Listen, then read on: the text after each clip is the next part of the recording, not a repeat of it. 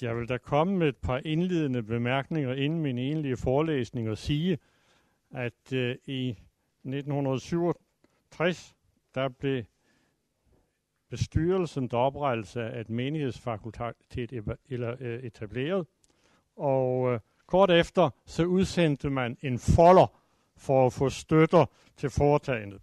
To dage efter, at folderen var udsendt, indkom den første støtte af daværende stødteol Flemming Kofod Svendsen.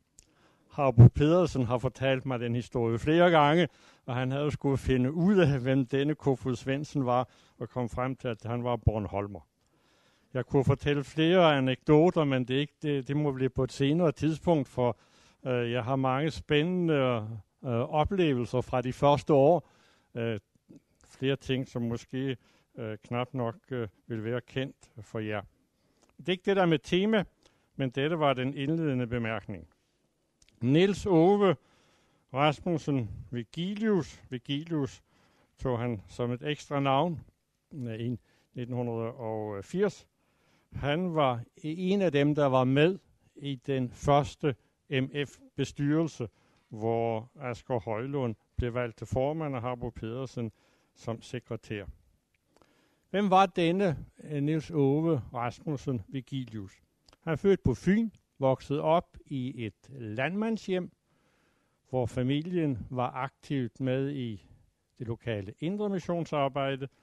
Han kom også allerede som barn med i indre mission. De var også trofaste kirkegængere, kom også med i KFUM og FDF. Hjemmet var præget af, hvad jeg vil betegne som en lidt lovisk eh, kristendomsforståelse. Det var omvendelsen, der var omdrejningspunktet. Ikke så meget forsoningen, Kristi stedfortrædende gerning, omvendelsen. Er du nu rigtig omvendt? Er du sikker på, at du er omvendt? Øh, den tone lød meget stærkt hjemme. Og så havde man ud over Bibelen en anden autoritet, og det var Asenfeldt Hansens fra guldgruppen. Den blev læst hver dag, år efter år. Man vendte bøtten, så man kom Asenfeldt Hansen igennem en gang til. Den så var kvik i skolen, og øh, skulle, han ville gerne læse, overvejede at blive lærer, men øh, det endte med, at han ville begynde på teologien og tog til København i 53 for at læse teologi. Hvilket fakultet kom han til med sin opvækst med Assenfeldt Hansen og Assenfeldt Hansens ortodoxe bibelsyn? Bibelsynet betød meget øh, i øh, Nils Oves hjem.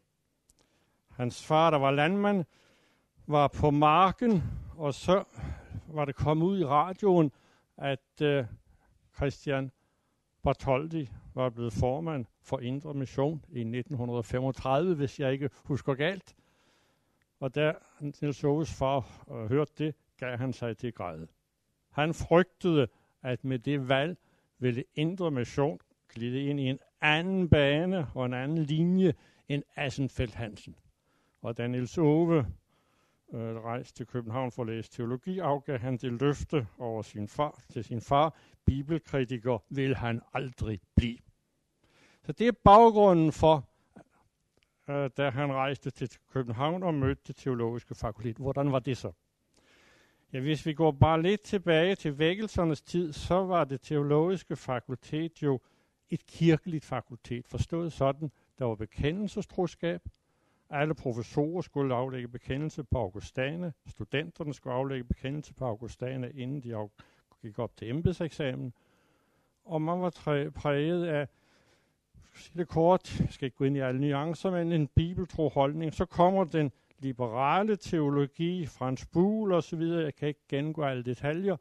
Øh, men i det her lille hæfte, som faktisk er meget læseværdigt, der skitserer Måns Møller det teologiske fakultets udvikling, og redegør også for, øh, hvordan øh, den historisk kritiske metode var den dominerende netop i den periode, hvor øh, Nils Ove var, var begyndt som student.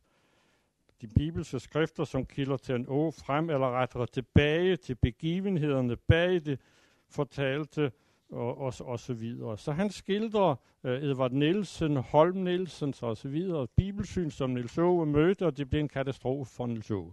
Niels Ove fik faktisk et sammenbrud, og måtte sige, hvis dette er sandt, uh, så kan jeg ikke være kristen. Så var jo i, i alt, hvad han gjorde, radikal, konsekvent, og hvad gjorde han så?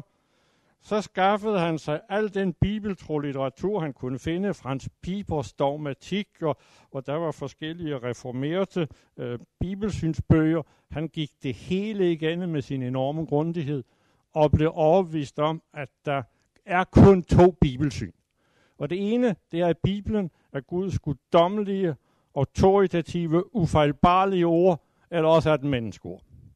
To grundholdninger, han blev overbevist om, øh, Bibelen er Guds. Og så havde han, han altid en, rem, en lang remse, når han formulerede det, hvor det væsentligt autoritativt inspireret og øh, ufaldbarligt. Meget kort sagt, efter dette møde med fakultetet og med dette meget grundige studium, vendte han tilbage til at være overbevist om Assenfeldt Hansens bibelsyn. Og det bibelsyn havde han uændret hele livet. Dette var han overvist om, var sandheden. Det han derimod øh, kæmpede noget med, det var, hvordan han skulle forholde sig til dem, der ikke præcis havde Nils Oves eget bibelsyn. Og det vil jeg gøre noget ud af øh, i min følgende gennemgang. Det er meget interessant, for Mogens Møller skrev i Kristelig Dagblad den 8. 7. 1985 en kronik om bibelsyn, og der han siger, der er dybest set kun to bibelsyn. Det ene det er, at Bibelen er Guds ord, og det andet det er det menneskelige vidnesbyrd. Og Niels Ove tilslutter sig at det, dette citat af Måns Møller. Det har jeg flere steder hos Niels Ove. At det, det, der var Måns Møller helt rigtigt på den. Og Måns Møller siger så, der er Niels så ikke helt enig, at, at den her diskussion mellem det ortodoxe og det konservative, det er ikke så væsentligt, for de mener begge to, at Bibelen er autoritativ i modsætning til, hvad man mener ud fra en ærlig forskning. Så for Møller var det i og for sig lidt, lidt fedt. Uh, der var så Niels Hove ikke helt enig i den vurdering. Men grundholdningen, enten Guds ord, eller også mennesketanker, uh, det sagde Møller, og det sagde uh, Niels Hove i 60'erne, da, eller helt tilbage i 50'erne, da Niels Ove tog øh, initiativ til, øh, sammen med andre, at etablere det, der blev øh, til KFS, der understregede han i de papirer, han kom med der, at Bibelen er Guds ord, Kristus i centrum. Han var meget optaget først og fremmest forkyndelsen ud fra, at Bibelen er troværdig.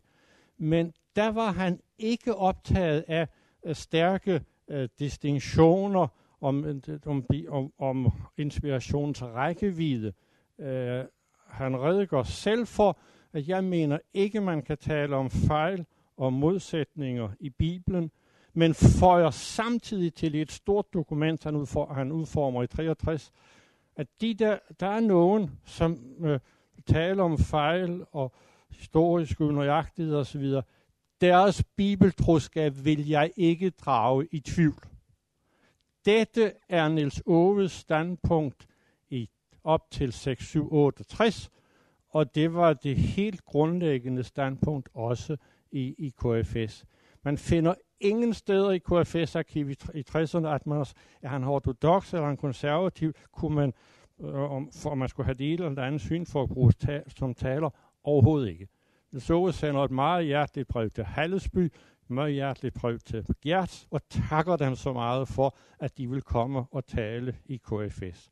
Så det er klart den øh, øh, grundlæggende øh, holdning, og jeg har også talt med dem, der er ældre end mig, som var med, som sagde, at det, det spørgsmål var ikke et, man drøftede i KFS i Nils, Ar- Nils Oves øh, generalsekretær tid, undtagen lige til sidst, men ikke i de første bærende år, hvor, hvor KFS var stiftet, da han var student, og hvor udvidelsen kom, da han tiltrådte som øh, generalsekretær.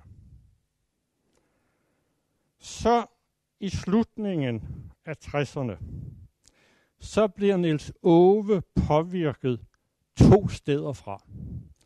Det ene det er fra Biblikum i Sverige, og det er især Hedegård Daniel.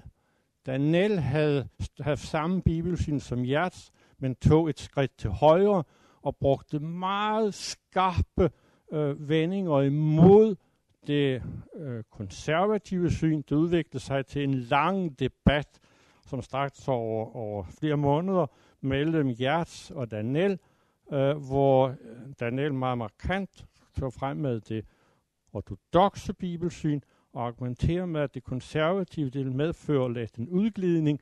Jeg siger øh, til Daniel, du er faktisk lidt præget af en særlig form for rationalisme. Det var rationalisterne, der angreb Bibelen for ikke at være troværdig. Du bruger så din fornuft til at sige på forhånd, at Bibelen skal være matematisk ufejlbarlig, for at øh, vi kan stole på den, og dermed lægger du noget ind i Bibelen, som faktisk ikke er ved en direkte naturlig læsning. Det er interessant at, at læse denne lange debat. Den gjorde et stort indtryk på Niels Ove, og han tilsluttede sig 110 procent Daniels standpunkt. Samtidig var der en meget voldsom debat i Missouri-synoden. Der var en, der hed Montgomery, som der tog et opgør mod det, han opfattede som en udglidende øh, linje, udgav nogle bøger i 67, hvor han meget markant tog afstand fra det konservative. For begyndte man først, så kom man på glidebane, det var glidebane, og så kunne man jo ende i at tro på ingen som helst ting. Så de to påvirkninger gjorde, at Nils Ove ændrede ikke eget bibelsyn, men vurdering af det konservative bibelsyn. Det kom først frem i hans anmeldelse af Erling Ytnems bog Bibeltroskab i dag. Han skrev en lang anmeldelse, han sendte den til Højlund. De sad jo i bestyrelse sammen i MF, og øh, Højlund skrev, et, de var nære venner, men han skrev at jeg, jeg er jo virkelig bedrøvet over, at du øh, kritiserer Utnem så meget. For du stiller jo spørgsmålstegn ved, om vi andre er bibeltro. Og, og er det virkelig nødvendigt? Børles Jensen er jo helt på linje med dig, men han kan jo arbejde tillidsfuldt med mig. Hvorfor kan du så ikke have den samme tillid til os, som Børles Jensen har? Og så skriver øh, Asger Højlund til sidst, men så er jeg jo glad for trods alt, at jeg er i selskab med gode folk som Ole Hallesby, Hans Erik med flere. Og da jeg trykte øh, det brev fra Højlund i min, min afhandling, så var jeg meget nøje med at, at sende til, så jeg sendte den til Hans Erik, så han kunne se, hvad jeg ville offentliggøre. Og jeg fik et, øh, et meget interessant øh, brev tilbage fra Hans Erik, og, og, og der skrev han jo, ja, altså, jeg har jo altid været inspireret af Niels Ove, men jeg har jo ikke altid taget helt de samme konsekvenser som Niels Ove. Og i det hele taget, Flemming, vi snakkede der ikke så meget om ortodoxt og konservativt bibelsyn i 60'erne. Det gjorde vi da ikke. Så det er også et meget uh, interessant brev, hvor jeg får sådan Hans Eriks kvittering øh, for, øh, og, og jeg tolkede, så, at så kunne jeg med god samvittighed efter det brev fra Hans Erik, trykke det brev fra Asger Højlund, som også er en del af, bilagssamlingen i min afhandling. Det var første reaktion. Højlund var bedrøvet. Vil, så kommer Tonils Ove så konsekvenser af den nye skepsis, som han havde fået, dels fra Biblikum, dels fra Missouri-synoden. Dermed ligger der ingen bibelexegetiske undersøgelser og argumenter fra en Ove. Det var en påvirkning af disse to hvis jeg skulle sige det lidt firkantede, traditioner. Første konsekvens, det er KFS. Der er desværre ikke bevaret mange kilder. Øh, men jeg begyndte jo at stusse over, at man skulle vedtage nye vedtægter, men de skulle bare omforme, det, de, de blev bare ikke godkendt, det blev bare ikke godkendt. Og der havde øh, Nils i lovudvalget formuleret en tekst, hvor ufejlbarlighedsstormet kom med for første gang i KFS historie. Det ender med at blive underkendt af landsudvalget. Så det første sted, hvor Nils Ove ville foretage en højere drejning, øh, der opgav han. Han øh, fortsætter med at være generalsekretær, men meget, meget, meget kort efter, så bliver jeg indkaldt til en samtale, om jeg er parat til at blive generalsekretær i KFS. Øh, om der er nogen sammenhæng, kan jeg ikke vide. Jeg kan bare konstatere, at kort efter, at KFS ikke havde accepteret det, så øh, blev jeg spurgt om jeg er generalsekretær. I bibellæseringen kom der mange drøftelser om, kunne man bruge forfattere med et konservativt bibelsyn. Og der ender det med, at Asger Højlund siger, hvis ikke vi kan bruge nogen af dem, jeg har stået sammen med i kirken, siger nej, øh, så bliver jeg nødt til at træde ud af bibellæseringen. Og det er, der er, og i bibellæseringen, der, førte, der var det Niels Ove, der lavede referat, og det er betød, at det var lange, de fylder flere sider. Det er ikke blot beslutningsreferat, hvor man ikke kan læse meget, men der er argument, hvad den siger, og hvad den siger. Og, og dette argument, så kan jeg ikke være med til højlen. Det gjorde, at så blev de andre betænkelige, og så fandt man meget interessant en kompromisløsning, så man både kunne bruge folk fra med et ortodox og konservativt bibelsyn, og der havde Asger Højlund opregnet en hel del folk fra kirken til nej, kunne de bruges eller ej, og man endte med, øh, at øh, det kunne de øh, godt. Så der skete heller ikke øh, nogen øh, konsekvenser. Øh, det tredje sted var MF. Jeg så været med fra starten, øh, men øh, af flere grunde trak han sig, og så bliver der dannet en ny bestyrelse, jeg skal ikke have alle mellemregninger med her, 72, og der ønsker man, at øh, Nils Ove og Ockels skal være de første lærer.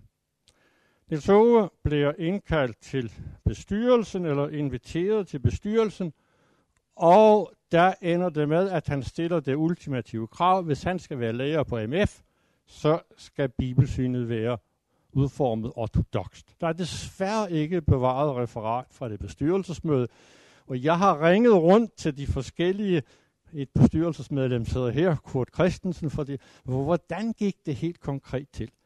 Men i hvert fald bestyrelsen ændrede MF's vedtægtsparagraf. Højlund havde formuleret en tommelfingerregel. Man måtte ikke være mere fundamentalistisk, sagde man dengang. Det vil man sige ortodox, at man kunne samarbejde med en konservativ, og ikke mere konservativ, end man kunne samarbejde med en, øh, der var, havde et fundamentalistisk bibelsyn. Det var jo præcis øh, en udmyndning af det, KFS havde stået for øh, fra stiftelsen og frem til øh, 667. Så der var fuld overensstemmelse mellem øh, det Højlund formulerede der, og jeg har drøftet meget med Beate, og, og øh, jeg har netop kunnet aflevere hele Asger Højlunds arkiv, som Beate har samlet og sendt til mig med små søde breve til mig, og, og vi har talt meget i telefonen, hvor, hvor Beate så godt man kan huske, hvor, hvad Asger havde lagt i, i, i de her formuleringer. Og jeg mener det, selv, at det var en meget vis formulering, som øh, Højlund kom frem til, og hvor han reelt gjorde det ortodoxe bibelsyn stuerent ved, at det blev en del af det, som lærerne på MF, man, man måtte også være fuld plads til det ortodoxe. Det norske MF er dannet ud fra et rent konservativt bibelsyn. Så Asger Højlund, der selv havde et konservativt bibelsyn, han gav faktisk plads for, at det ortodoxe med den tommelfingerregel, for den vender begge veje, skulle være MF's grundlag. Men dette var Nils Ove efter sin nye erkendelse øh, betænkelig ved, og, og, og så stillede han altså det utryggelige krav, og bestyrelsen efterkom Nils Ove. Det er ganske interessant, at der var KFS' ledelse havde afvist, at Nils Ove ville højredreje KFS, der imødekommer MF-bestyrelse Nils Ove. Jeg tror ikke så mange, der lige har tænkt på den sammenhæng, men dette er faktisk den historiske virkelighed. Så skulle det nye udpegede repræsentantskab tage stilling til den nye vedtægtsformulering. Uh, nu tillader tiden ikke, at jeg, jeg var selv til stede på et repræsentantskabsmøde, kan jeg ikke øh, referere det i detaljer. Afstemningen endte 16 for, 16 imod, dermed bortfaldt ændringsforslaget. Der trak så nogen i bestyrelsen sig fra MF, og øh, Nils Ove blev ikke lærer på MF. Det var første gang, hvor Nils Ove virkelig trak konsekvenser af sin nye, skærpede skepsis til det konservative bibelsyn. Han ønskede det i KFS, men der, der fortsatte han uden, eller i hvert fald, det, han, der var ingen brud. Jeg ved ikke, om der havde sammenhæng med det. Det kan jeg ikke afsløre, at der øh, gik kort til efter, jeg blev spurgt om at, og, og blive generalsekretær. Der kom også et kald til ham fra Luthers missions øh, påtænkte missionsskole, at den blev så aldrig til noget i den omgang og så noget andet. Jeg skal også lige tilføje, at MF Nils Håge kom ind i IFIS' bestyrelse, og der havde man fra starten i 47 en bibelsynformulering, øh, der gav plads til Højlunds tommelfingerregel, og, og der ønskede nogen, at de skulle nærmere præcisere det, og der arbejdede Nils Ove i den gruppe intens på, at man skulle have ordet ufejlbarlighed ind. I den endelige udformning kom ordet ufejlbarlighed ikke med.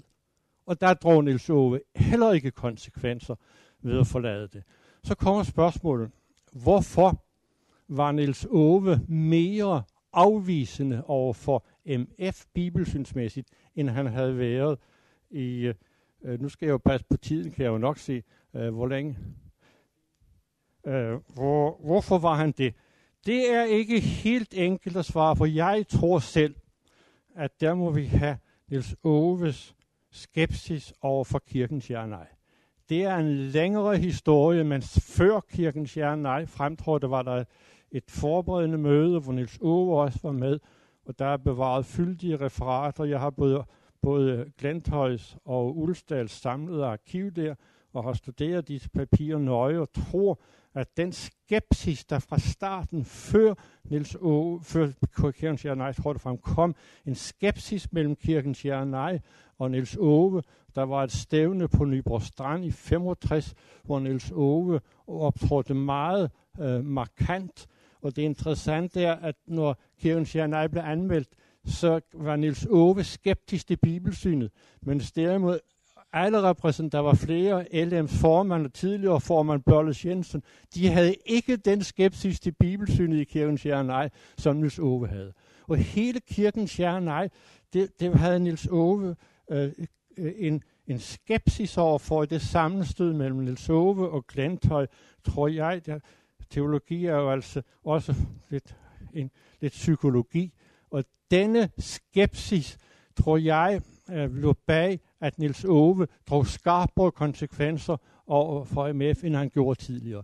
Og der er en ret øh, detaljeret brevveksling, hvor Nils Ove har skrevet til Dag Rigsdal og, og, og Visløf, og der siger han, ja, øh, jeg er klar over, jeg er ikke enig med, og så, øh, han troede, det virkede også i Nils Oves tankeverden, som om det var øh, kirkens ja nej og de højkirkelige, som fyldte ekstremt meget, og det, det er jo en debat, hvor meget øh, de fyldte, de, de har haft stor betydning, men der var jo trods alt andre folk, men, men i Nils Oves verden, så, så øh, kan man mærke på brevskrivningen, det er fra kirkens ja og nej og, og de højkirkelige. Og jeg er ikke enig med dem i kirkesyn, i embedssyn og heller ikke i dåbsyn. Og, og det kan jeg leve med under en forudsætning, hvis vi er 100% enige i bibelsynet. Så det var som om frygten for de andre ting gjorde, at han i bibelsyns spørgsmål blev eksklusivt. Det interessante er jo, at han havde bibelsyn fælles med Orkels, som skulle være øh, de to første lærere. Men min øh, tolkning er, at han blev eksklusiv, hvor han ikke havde været i KFS, i IF, eller i bibellæseringen for MF, fordi han øh, skulle så arbejde tættere sammen med kirkens Jernej og med øh, de højkirkelige, og, og for at kunne gøre det, så måtte en ting være krystalklart bibelsyn. Det medfører så brud. Nu jeg prøvet på at give min øh, sandsynlighed øh, for, at øh, det endte med brud der. KFS havde så, udgangspunkt KFS var der en teologkreds i København, som DBI voksede ud fra. Her kom der så også til debat om bibelsynet, og det er jo klart, når Niels Ove har været ultimativ på MF, så er det jo vanskeligt ikke at have samme ultimative holdning i teologkredsen i København, selvom han der sad udelukkende sammen med KFS'er. Og den, der var, var hoveddebattøren der, det var Nils Ove og Kai Kær, og Kai Kær havde jo samarbejdet tæt med Nils Ove i 60'erne. Og Kai havde en grundholdning, DBI skal bygge på det samme, som KFS stod for i 60'erne, da du, Nils Ove, var generalsekretær. Det var jo et meget enkelt standpunkt. Det endte med et brud. Smerteligt brud, og, og, og for her var der også mennesker, der stod hinanden meget nær. Smerteligt brud, jeg, og, og jeg forstår det øh, på, på mange måder. Men det endte med et brud. Udover den ene forklaring, at Niels Ove havde været ultimativ på MF, så var det vanskeligt ikke også at være det i KFS.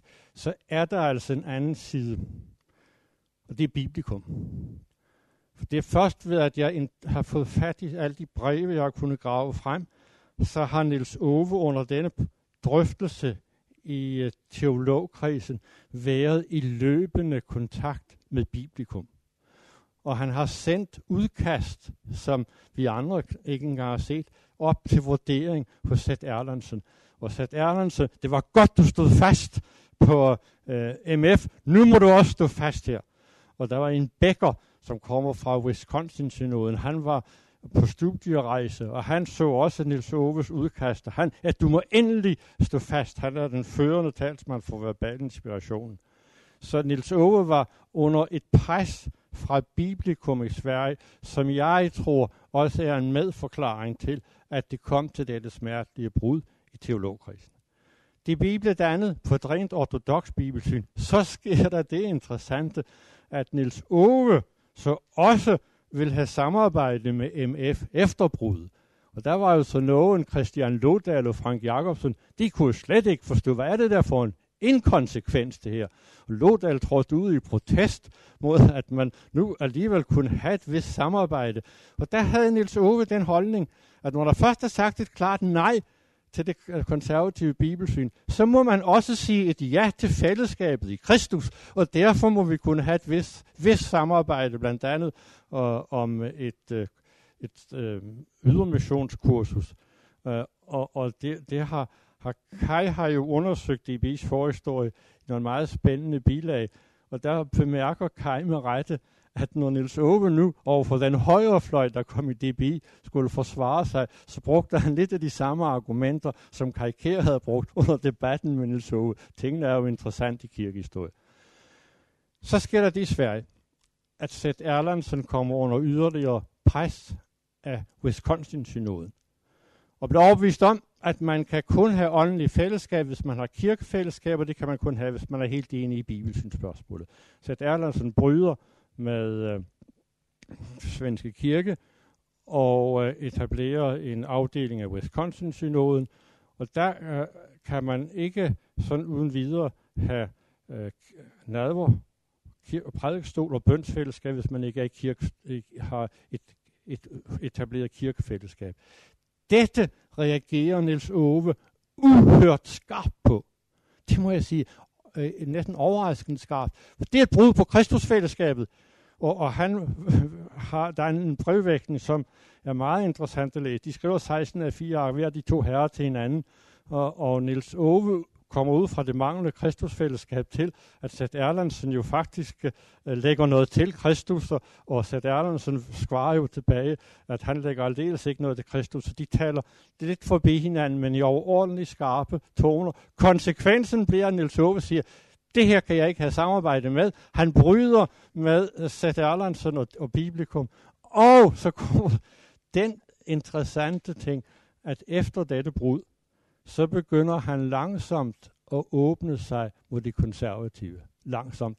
Og så begynder man at få de gæsteforelæsninger ind på DBI, Hjerts og Utnem og så videre, som Kai utryggeligt har sagt, de må også kunne være på et, et kommende DBI. De, som var aflyst, det kunne ikke lade sig gøre i 72, de kommer så efterhånden, og så kommer MF med sit 25-års jubilæumsskrift, hvor Nils Ove reservationsløst anmelder det. Jeg har læst den anmeldelse to gange til, at der slet ikke en reservation. Og, og han er der, det er dygtigt, og det, det er troværdigt, og, og, og så videre. Jeg tror, denne meget, meget venlige anvendelse, øh, den øh, baner vejen for det, som er situationen nu, at der bliver oprettet et konsortiesamarbejde. Det, øh, der kan være ting, som kan være lidt vanskelige at forstå øh, i denne udvikling. Og jeg har tænkt meget på, hvordan for, det, dette er den kildebaserede fremstilling. Hvorfor kunne man være så markant i 72 og mere åben? Altså Nils Ove har skrevet en bog, Vejen mellem afvejene, som jeg tror er en god hjælp til at forstå, hvordan han tænkte.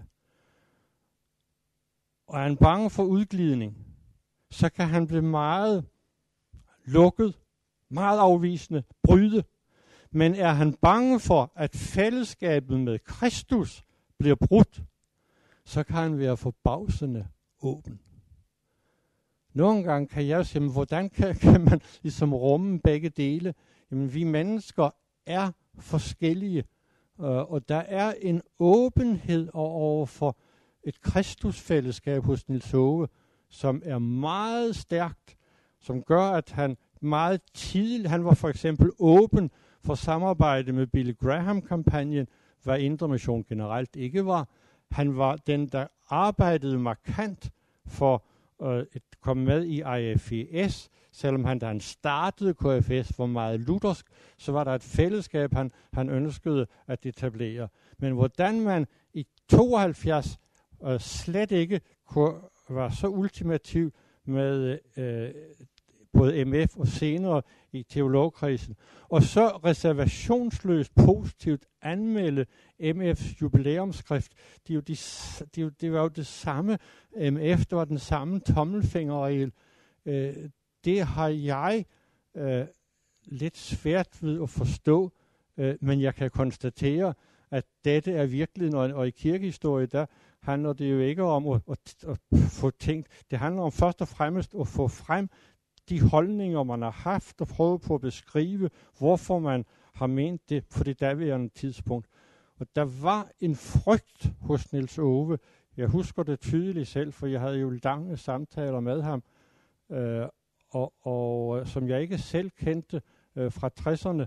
Og der kommer så også senere en åbenhed. Og jeg kan ikke komme nærmere, end at det var påvirkningen fra Sverige, påvirkningen fra, fra Missouri, og denne frygt, som også øh, øh, prægede ham på andre områder. Eksempelvis, øh, når det gav, han sagde ikke bare nej til kvindelige præster, men også nej til kvindelige forkyndere. Og det forplantede sig også øh, til, øh, til LMH. Min kone måtte ikke øh, hedde bibelskolelærer, hun skulle hedde højskolelærer. Altså der kom en stramning også på andre områder, inspireret af Niels Ove i begyndelsen af 70'erne. Så, så øh, for i 60'erne havde Niels Hove nej til kvindelige præster, men Åse Birk Nissen var ansat som rejsesekretær i 60'erne. Det var ikke sket i 70'erne, og jeg kunne komme med andre eksempler på øh, en stramning. Hvad var Niels Oves styrke? Jeg mener, at han i ord og handling fik beskrevet et alternativ til universitetsteologien. Når vi i dag har en højre fløj, som ønsker at tænke bibelsk, som øh, lever op til, der er to syn, som får nu at tage Måns Møller, Bibelen er Guds ord eller menneskeord, så har Niels Ove en meget stor fortjeneste på det punkt. Niels Ove, hvad var hans svaghed? Altså, man kan i hvert fald ikke sige, at han var nogen folketaler. Uh, vi, min kone og jeg, vi kørte nogle gange hen og høre Niels Ove, havde vi vores børn med i bilen, så plejede de at sige, er der ham, den død kedelige, der taler så længe? Jo, det var det. Nå, så, så vidste de, hvad der ventede. Altså, folketaler var han ikke. Han var heller ikke organisationsmand. Men han havde en teologisk gnist. Han havde et teologisk engagement, som jeg tror er noget af hemmeligheden ved den indflydelse, Niels Ove har haft. Han var stærk i den lille kreds. Han var stærk ved et bestyrelsesmøde. Hjemmefra, at han fik hele MF's bestyrelse til at gå ind for et ortodox bibelsyn, selvom flere af dem var konservative. Og, og efter et landsudvalgsmøde i KFS, hvor vi sad i en lille gruppe, og Nils Aage, bordenden var, hvor Nils Aage var. Der havde han en øh, gnist, et engagement, som smittede. Jeg tror, der er mange af os, vil sige, vi har lært meget af Niels Ove. Og så vil jeg sige, som han siger i skrivebrevet, uden at jeg kan drikke, har ville tage alle de konsekvenser, øh, som Niels Ove har taget. Jeg mener, man kommer ikke udenom. Han har en tendens til konsekvensmageri, en glidebane-effekt, en glidebane-effekt, og som især i, i begyndelsen af 70'erne var, var stærkest. Men den kommer også frem senere, eksempelvis da man skulle drøfte, om der måtte sidde kvinder i DBI's bestyrelse. Der lavede et, argument, et, et, et, dokument på 10 af 4 ark. Og, og hvis man skal læse det sådan efter bogstaven, så må man virkelig spørge, det gjorde Jens Ole i et øh, spørgsmål. Betyder det nej til kvindelige folketingsmedlemmer? Betyder det nej til kvindelige minister? Betyder det nej til kvindelige menighedsrådsmedlemmer? Og så videre. En hel række spørgsmål. Jeg var ikke til stede, øh, for det, jeg sagde ikke DBI's bestyrelse, men ifølge hvad jeg har fået refereret og et brev af Finn Kappelgaard, så havde bølgerne gået så højt, så Finn øh, havde konkluderet, vi må holde op med at drøfte det spørgsmål og samle os om andre ting i DBI. Og der var der altså et dette spørgsmål med kvinder i en bestyrelse, som fyldte så meget. Det sidste lidt kritiske spørgsmål, hvor jeg heller ikke forstår, Niels Ove var markant modstander af kvindelige præster. Svaret er enkelt, bare læs i Bibelen, så er man modstander. Men hans store teologiske forbillede, Olaf Wallen gik ind for kvindelige præster. Det har Niels Ove aldrig omtalt. Hvordan kan man have dette store teologiske forbillede. Med tilslutning citerer man ham, oversætter bøger af ham. Men Volden han kunne ikke være ansat på DBI. Nej, for han gik ind for kvindelige præster. Hvordan man kan, kan håndtere, at man er så skarp modstander af kvindelige præster, men overhovedet ikke antyder, at der er et problem med Olof Volden det forstår jeg ikke. I sit opgør med den karismatiske bevægelse, er Niels Aarhus hovedargument nej til åndsdåb. Og han har meget stærke argumenter mod åndsdåb. Han var stærk tilhænger af KFS kunne være med i IFS. Formanden, Lloyd Jones, var markant tilhænger af åndsdåb. Øh, jeg har læst over 1000 sider for at være helt sikker. Og der er altså, det er virkelig, hvis man for alvor, han har med du bliver omvendt, kommer tro på Kristus, men Gud har mere at give. Til, skal man virkelig forkynde Kristus, så må man døbes in the Holy Spirit. Og der, det er så grundlæggende i, uh, i, i Lloyd Jones tænkning. Ingen bemærkninger nogen sted øh, om Lloyd Jones' åndsdåb. Peter Olsen, han har skrevet en artikel til NMLA, hvor han ud fra lutherske præmisser kritiserer Lloyd Jones åndsdåb. Jeg sagde til Peter Olsen, hvad sagde Niels Ove til din artikel der? Han sagde ingenting. Så der er, det øh, for mig er lidt gåden, og det som jeg også synes er manglen, det er at få, hvordan Bibelen er Guds ord, inspireret, fuldkommen og uholdbarlig osv., men hvad med de klare steder og de mindre klare steder? analyserer jeg hele spørgsmålet om åndsdåb, så er det interessant at se, hvordan det der er de klare steder for Niels Ove, og som han bruger til at afvise åndsdåb, dem har Lloyd Jones lidt problemer med. Men så har Lloyd Jones nogle klare steder, dem har Niels Ove lidt problem med. Men hvorfor går han ikke ind i en dialog med, Niels, med Lloyd Jones om klare, uklare steder? Det er som om, der springer han over. Jeg skal slutte med en interessant debat mellem Torben Kær og Nils Ove om hvilelse af fraskilte. For her var Nils Ove jo noget rummelig og gik ind for hvilelse af fraskilte under visse præmisser, mens Torben Kær konsekvens er nej. Og så siger Torben Kær, det er galt med dig, Nils Ove, for du tager udgangspunkt i de uklare steder i Bibelen. Jeg tager udgangspunkt i de klare, og derfor er jeg selvfølgelig i modvielse af fraskilte. Men fordi du tager udgangspunkt i de uklare, og bruger de uklare til at fortolke de klare, så går du ind for vielse af fraskilte i vis tilfælde. Og der er jo afsløret en problematik, som jeg stadig mener trænger til at blive løst, både på MF, fordi vi virkelig arbejder med, hvad øh, skriftens klarhed? Hvad er, øh, hvordan kommer ud fra skriften selv frem til at begynde med de klare og, og ikke øh, de uklare. Og flere af de steder, hvor, hvor der har, hvor Niels Ove har været uenighed, for eksempel med Samuel Roswald i Israelsynet, så har de hver sine steder i Bibelen, der er klart, de er bare forskellige. Og fordi de har forskellige forskellige steder, så kommer de til forskellige konklusioner. Så det er en udfordring, jeg kommer med her. Jeg har også sagt den på DB. I må altså arbejde mere med bibelske præmisser for, for skriftens klarhed, så, så vi ikke får dette let, lidt vilkårlige, øh, tager man Lloyd Jones udgangspunkt, så er det selvfølgelig åndsdåb. Alt andet er forkert. Tager man Niels Oves andre steder i Bibelen, nej til åndsdåb. For, for, for det, det er helt forkert med åndsdåb. Men de har samme bibelsyn, Lloyd Jones og Niels Ove.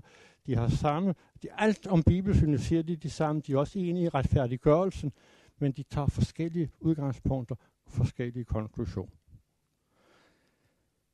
Så har jeg også sat det, men det, det tillader tiden ikke, hele hans syn på folkekirken, hvor det er jo interessant, at han i over 30 år kritiserede den, men han døde i den. Han øh, valgte at blive i folkekirken, selvom han ikke kunne deltage i ordinationer, ikke kunne anbefale studenterne at søge embede i folkekirken, men han blev som medlem af folkekirken. Tilsluttede sig aldrig øh, en øh, frimenighed. Hvorfor gjorde han ikke det? Jeg tror, at han var bange for to ting. Og det ene, tror jeg går tilbage til hans informationsarv. Han var bange for at isolere sig fra det folkelige fællesskab. Det er den ene side. Det andet, han, havde, han var betænkelig med flere af frimenighederne. Øh, nogen var optaget af Willow Creek, nogen var optaget af gospelmusik, og sådan som han var dybt betænkelig ved. Og, og, og der skulle man i stedet synge salmer med orgelmusik, der havde han den tradition. Men, men det er alligevel tankevækkende, at man kritiserer og kritiserer og kritiserer. Det har han gjort mange gange, men man ender med at blive i folkekirken til sin død. Else Ove var en stærk personlighed. Han er en sammensat person. Han var ikke noget rummeligt menneske. Han var ikke en, en der samlede. Men jeg tror, at hans styrke var, at han inspirerede en række af os, og vi har så kunnet, hvad skal vi sige, lade os inspirere, men udforme arven på en selvstændig måde. Og på den måde tror jeg, Nils Ove har betydet noget for en række, som er blevet ledere i forskellige sammenhænge i Folkekirken. Tak for ordet.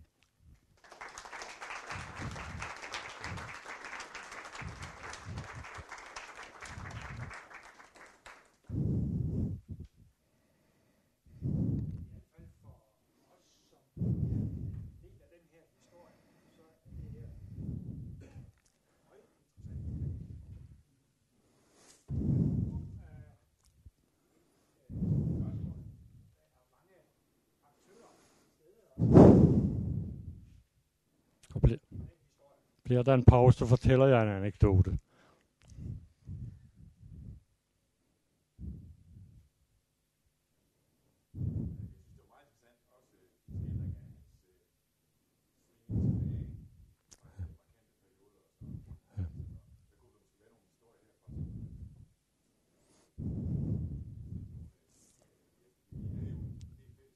Ja.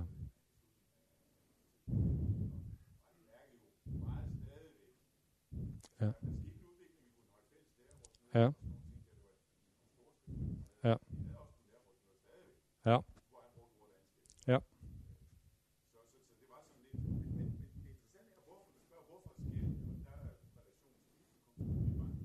Mm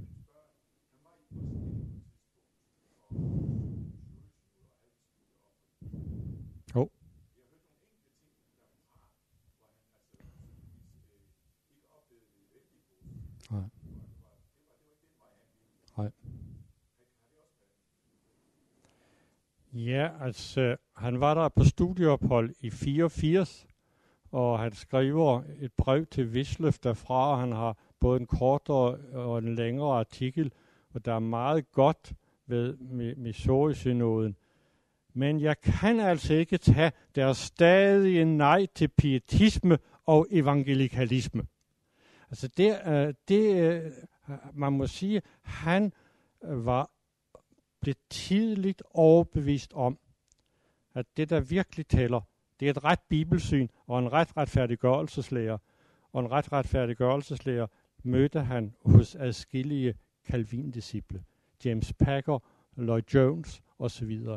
Og øh, det gjorde, at den meget stærke øh, afvisning af samarbejde med reformert delte han ikke. Han fik et kald fra Paul Madsen til at blive fast lærer forkynder ved kristen fællesskab. Der gik afskillige måneder, før han svarede. Og så skrev han, ja, jeg har overvejet længe, men jeg synes alligevel, jeg må sige nej. Og så kommer han med en, en interessant tilføjelse. Selvom du og jeg står hinanden nærmere end de allerfleste af mine venner i Luthers Mission og KFS.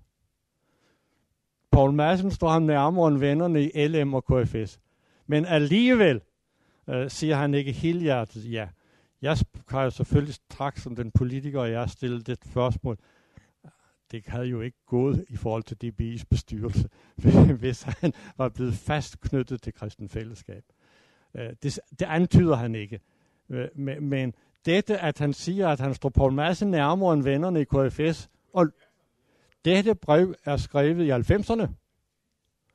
Åh, oh, nu skal jeg lige... Det, det er 90'erne. Øh, 6 eller 97. Og han takker Paul Madsen meget for hans forkyndelse, og, og jeg vil... Og, og sagen er siden 70 har, har han gået regelmæssigt og hørt Paul Madsen. Så han, han kom og høre i folke, han kom i Luthers mission, og i Folkekirken, der hørte han blandt andet Egon Katner i Vierslev, og så kom han regelmæssigt i kristen fællesskabet. Og jeg, for, da, han, da han døde, så fortsatte hans enke Margit med at komme i kristen fællesskab. Og det troede noget, jamen det var nyt, Næ, der havde han kommet. Og, og, det, og, og dette, at han som rektor på DBI blev spurgt om en fast forkyndertjeneste, og, og han svarede sådan meget, ja, jeg burde måske, det, det er tydeligt, han, han vakler, men alligevel, der er jo også forskelle mellem dig og mig, selvom du står nærmere, og så er der altså vennerne i, KF, og vennerne i KFS, jamen det er vel folk som han siger, Nissen, Leif Rasmussen og, og, og så videre. Så dette brev er, er også meget interessant til at se, hvad skal vi sige, øh, mangfoldigheden i den person. Videre med, med, med hensyn til Missouri. Øh, han øh, synes, at de lagde for, højt, de lagde for meget vægt på embedet. Det kritiserede han også. Og, og, og, øh, men de manglede den, det han kaldte friskheden fra pietismen og øh, the evangelicals. Men samtidig kunne han jo blive skeptisk over for både en pietistisk forkyndelse øh, øh i, i for manglede lov- og evangelieaspektet, og, og en, øh, øh også en, en øh, meget i den udviklingen i IFES var han også betænkelig ved. Han, men Lloyd Jones har han ingen reservationer overfor. Og Lloyd Jones viderefører i kirkesynet sværmernes kirkesyn. Og via at Lloyd Jones har overtaget sværmernes kirkesyn, så øh, min øh, kortfattede bemærkning, så er det via Nils Åge kommet ind, så der er blevet så mange, der er blevet øh, folkekirkekritiske. Og, men der kan Nils Åge ikke lide alle, der er folkekirkekritiske. Hvis det bare er for Dan deres egen forening, så vil han ikke med, og derfor forlod han ikke folkekirken. Så Nils Åge er, er ikke bare en, man sætter på en formel. Ja.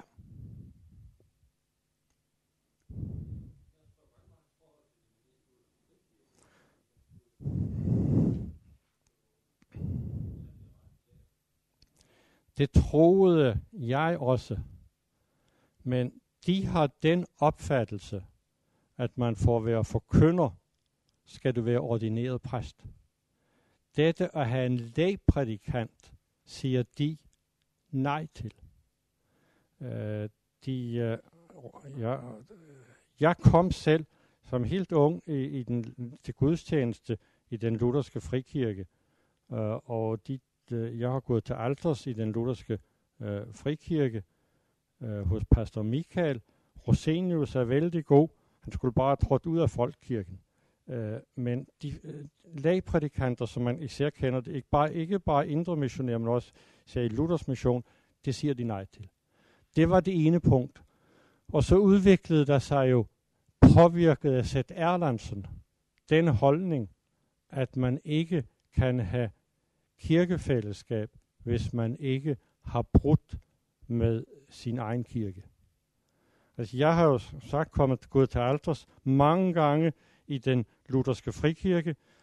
Da jeg blev gift, så, så øh, søgte min kone og jeg øh, præsten Michael, og da han havde mødt min kone, så ville han også tage min kone til alters. Men så kom der nye ledere, Lyrstrand og Leif G. Jensen, og de kan ikke tage mig til alters for eksempel. De inviterede mig til deres 150-års jubilæum. Min kone og jeg kom, øh, og de var meget optaget, at jeg skulle bringe en hilsen og en hilsen. Så skal man jo holde en prædiken på et kvarter, og det takkede de meget for. Og så stillede jeg en foldige spørgsmål. Det gør jeg jo altid, som den foldige bundesøn jeg er. Så jeg, hvorfor skal der være højmesse i morgen uden altergang? Så svarer de ærligt, fordi vi er inviteret sådan, som dig med som gæst, men vi synes jo ikke, at vi kan gå forbi dig, hvis du går til alters. Dette kunne Niels Ove ikke tage. Det, det, det gik han ikke med til. Så nej til lægprædikanter, og nej til at kunne tage sådan som mig, øh, eller til alders.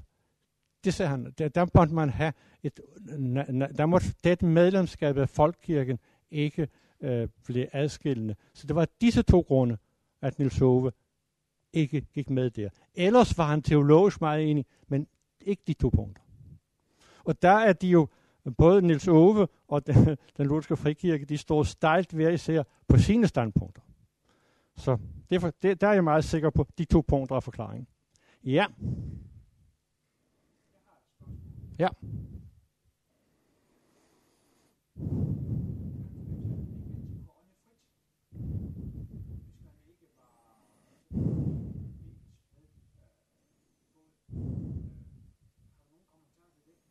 Ja. Det, der har slået mig, jeg har jo talt med utrolig mange mennesker, og der er, og det er nogle tragiske skæbner, der er mennesker, som har været tæt på Nils Ove, og øh, de har nogle øh, skuffede erfaringer. Der er nogen, der kom, da de, der var nogen, der var inde til mit forsvar og sagde, nej, hvor var det befriende, for du har jo fremstillet Nils Håge som også et almindeligt menneske. Og han har på den ene side nogle disciple, som virkelig følger ham, og som øh, er kritisk til min afhandling, fordi jeg også tillader mig at have nogle kritisk vurderende holdninger. Og, og, og jeg mødte en, og alverden, så skal Nils Ove igennem din vridemaskine. Hvad kommer der så ud af det? Det bliver jo ikke Nils Ove, men din vriden ham igennem maskinen. Ja, så jeg kunne kun sige, så skal du lade være med at læse min afhandling. Så han har nogen, der de virkelig følger ham. Så er der nogen, der har nogle frustrationer. Og det viser altså også øh, DBI's, især DBI's arkiv og KFS arkiv, øh, nogle tragiske øh, sammenstød. Øh, og og øh, Niels Ove øh, havde jo ikke sådan psykologisk sans. Han brændte for sandheden. Og folk, som brænder meget markant for sandheden, de kan jo formulere den så den bliver hørt ikke som en kærlig sandhed, men som noget andet. Og der, der er der skille, jeg har fået breve, og det, jeg synes jo, der har været på mange måder opmuntrende, at nu var Niels Ove et menneske, nu, nu, nu forstår vi nogle ting, det løste op for nogle ting. Så er der en tredje gruppe, som er ekstremt kritiske over for Niels Ove. Dem har jeg også talt med. Og så, så han er en mand, der deler vandene i udpræget grad. Det er i og for sig lidt det samme som med Rit Bjergård, uden sammenligning ellers. Jeg har også mødt forskellige i, i Socialdemokratiet, her da jeg var i regeringen der, og der, der følte jeg altså virkelig forskellige fremstillinger af, af Rit Bjergård. Som, er, kan det virkelig være den samme person? Heldein, der tilbad Rit Bjergård, og så var der Måns Lykketoft, som havde Rit Bjergård. Jeg må konstatere, og det er lidt den samme reaktion. Men jeg har tre grupper, disse meget stærke, og det, det er næsten, det er næsten helligbrødet øh, det jeg har lavet her. Og så dem, der siger, nu kan vi ånde frit. Øh, og så er der dem, der er meget, meget skeptiske. Øh, om de vil læse min afhandling, får lidt mere nuanceret billede, det kan være spændende.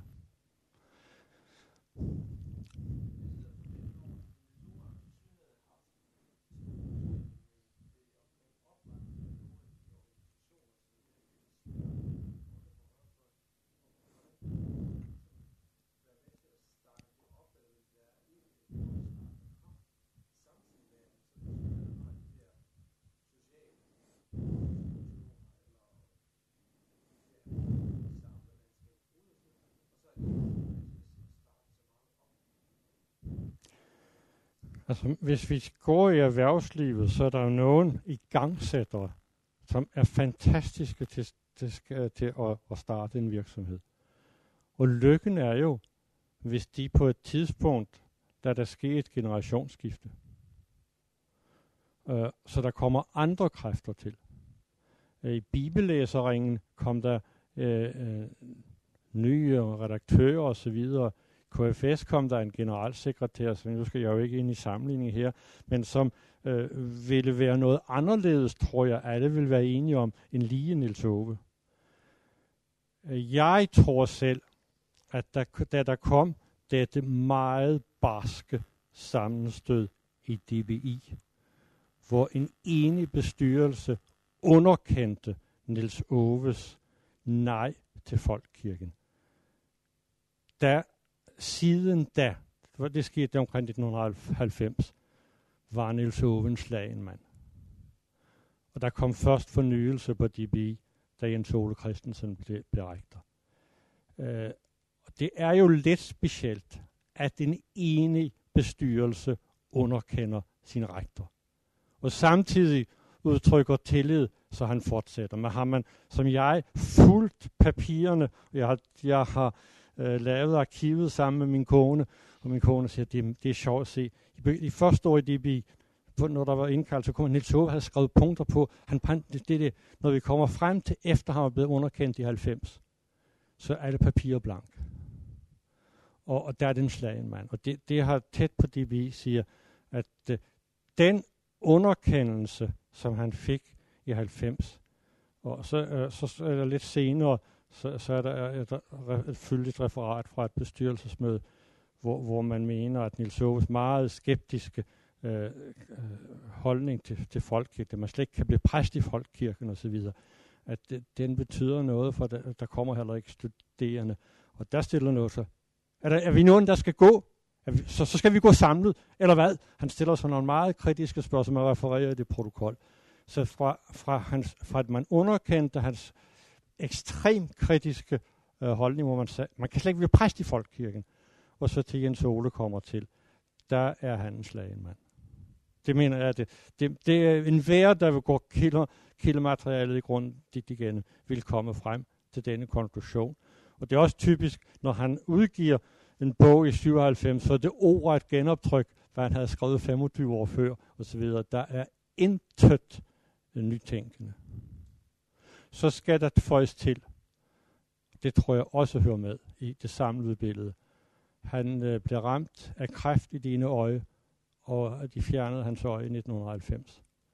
Og, og det at fortsætte også med at miste det ene øje, samtidig med, at man blev underkendt af bestyrelsen, øh, de øh, to ting.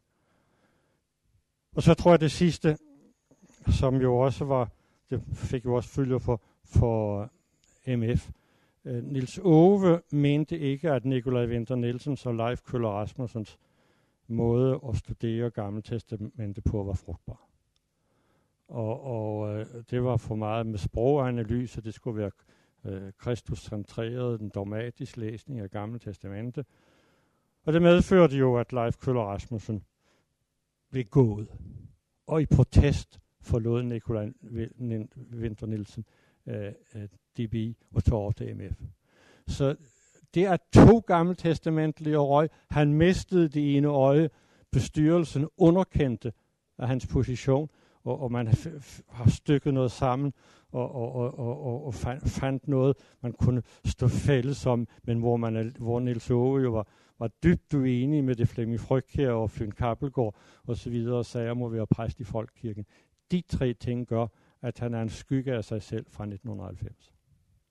Men indtil da har han, det, det er som nyskaberen, der, der er nogen, der er fantastiske iværksættere. Og de er især godt, hvis, der, hvis de på det rigtige tidspunkt lader nye komme til, som har andre ressourcer osv.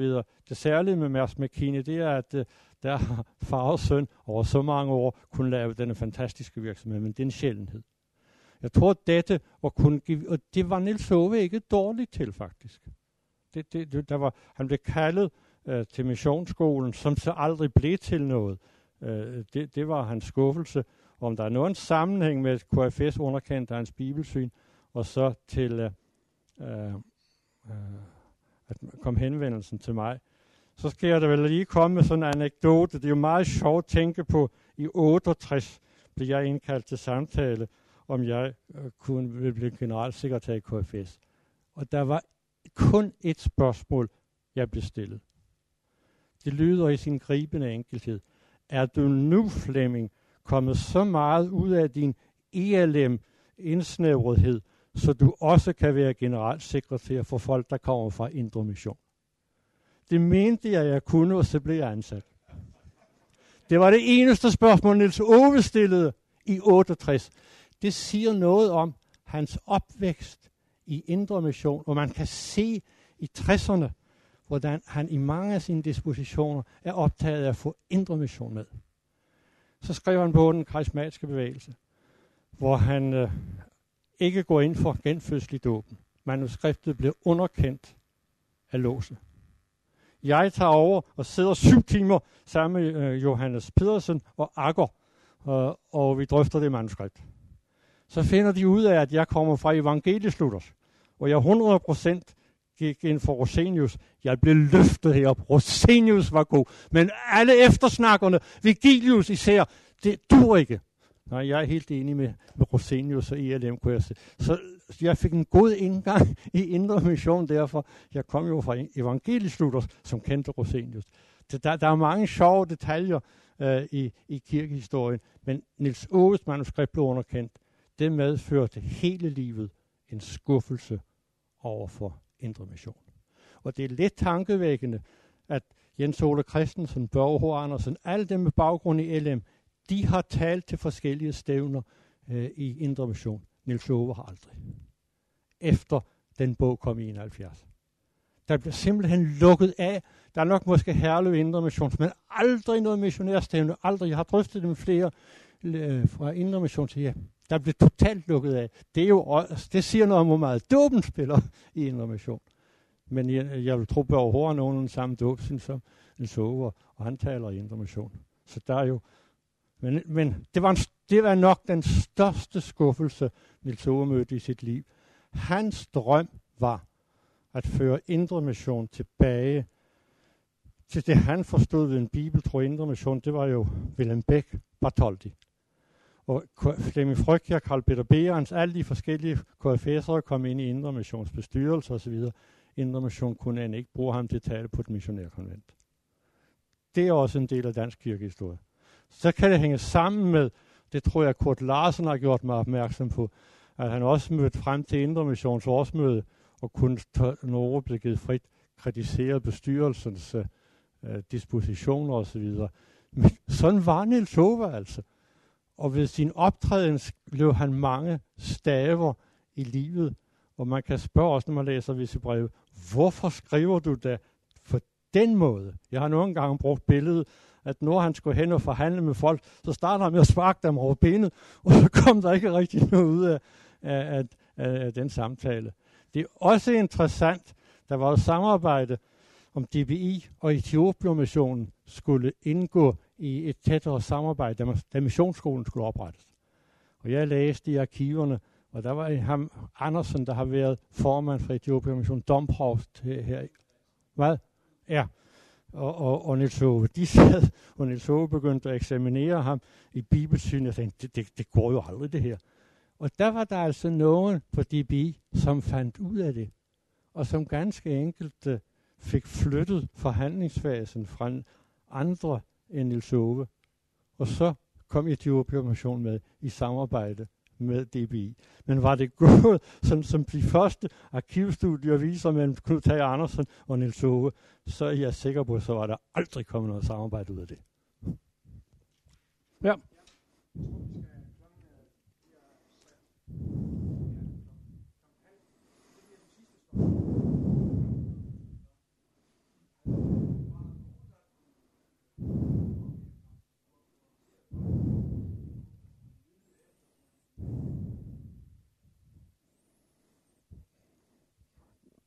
Altså i sådan et spørgsmål tror jeg ikke, at Vigilius havde anfægtelsens nådegave. Jeg, øh, jeg har ikke indtryk af, at han var utryg ved det, jeg stod for.